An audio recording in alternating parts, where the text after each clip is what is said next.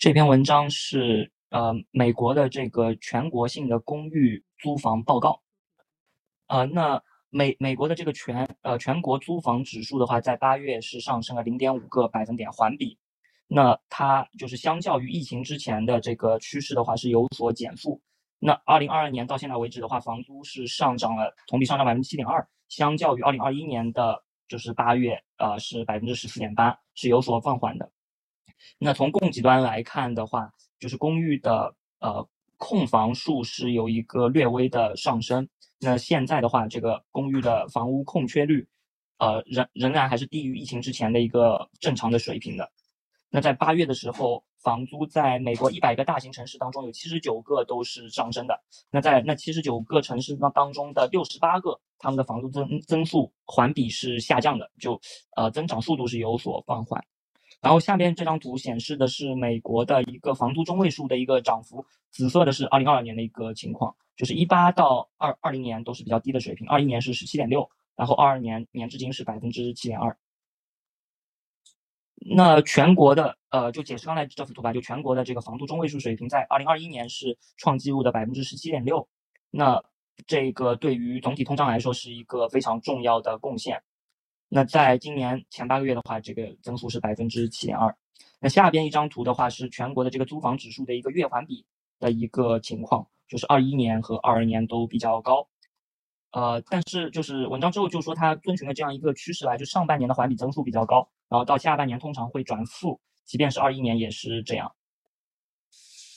呃，他就说如果这样一种趋势能够维持的话，我们预计就是在不久的，在未来几个月的话，这个。呃，环比增速会转负。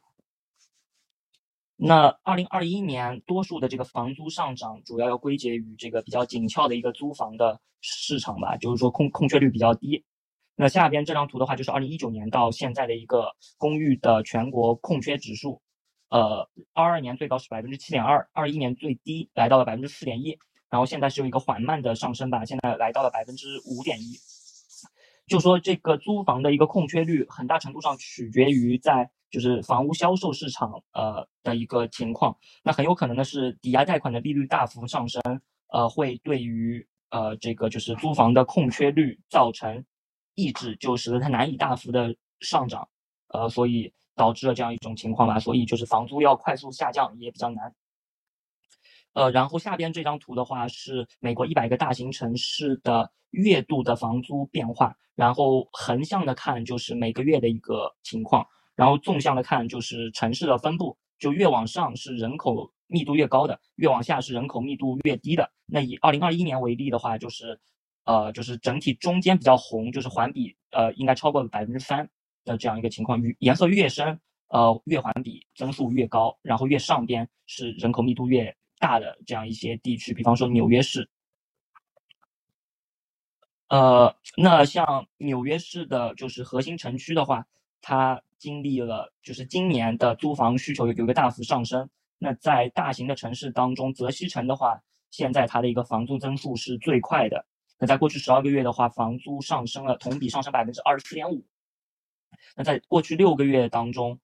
房租上升最快的地区主要是两类城市，第一类是价格高昂的沿海市场，第二类的话是美国五五大湖的这这些区域。那下边这张图的话，就是一个呃房租的一个增速的排名，最左边是过去六个月，中间是过去十二个月，然后最右边是自二零二零年三月以来，呃房租上涨最多的这样一个排名。那就是说，一些美国最贵的沿海市场，可能在疫情之初，它的一个房租是有明显下降的，但是现在又开始回暖，甚至又开始变得更热了。因为刚开始的话，大家可能就是远离市中心，呃，居家上班等等，然后现在可能又恢恢复了。呃，那就是说，呃，刚才说的，刚才这个表格最右边的那一栏显示了，就是自疫情以来增速最，呃，涨幅最高的，包括像罗切斯特、像佛罗里达的。Tampa，呃，等等都是这个增速最最高的，呃，那就是增速最高的，包括 Sun Belt、加加利福尼亚、亚利桑那、内华达等等，都是排在前十当中的。那旧金山区域的话，呃，在疫情的第一年是它的房租是下降最多的，那到现在为止仍然是就是回暖最慢的这样一些市场之一。那从城市的角度范畴来说的话，旧金山呃湾区的一些这个租房市市场到现在都没有完全的复苏。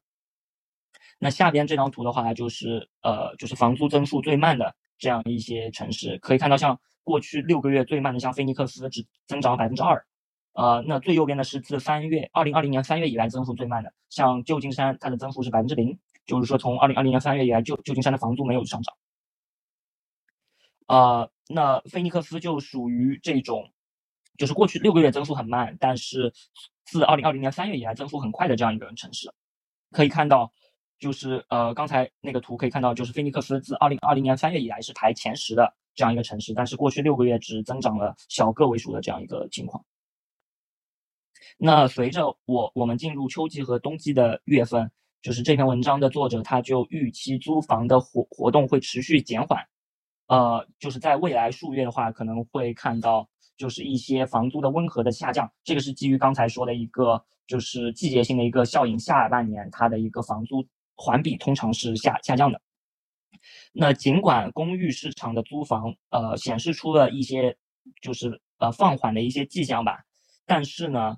就是现在，呃，这个公寓的出租房的一个空缺指数是百分之五点一，仍然是比疫情之前的正常水平要低的，所以这就隐含了对于租房市场的一个租房价格有一个持续的压力，使得它难以显著的下降。就是可能就是文章总体的结论就是说，租房价格是有所回落的，但是它没有大幅回落的这样一个基础。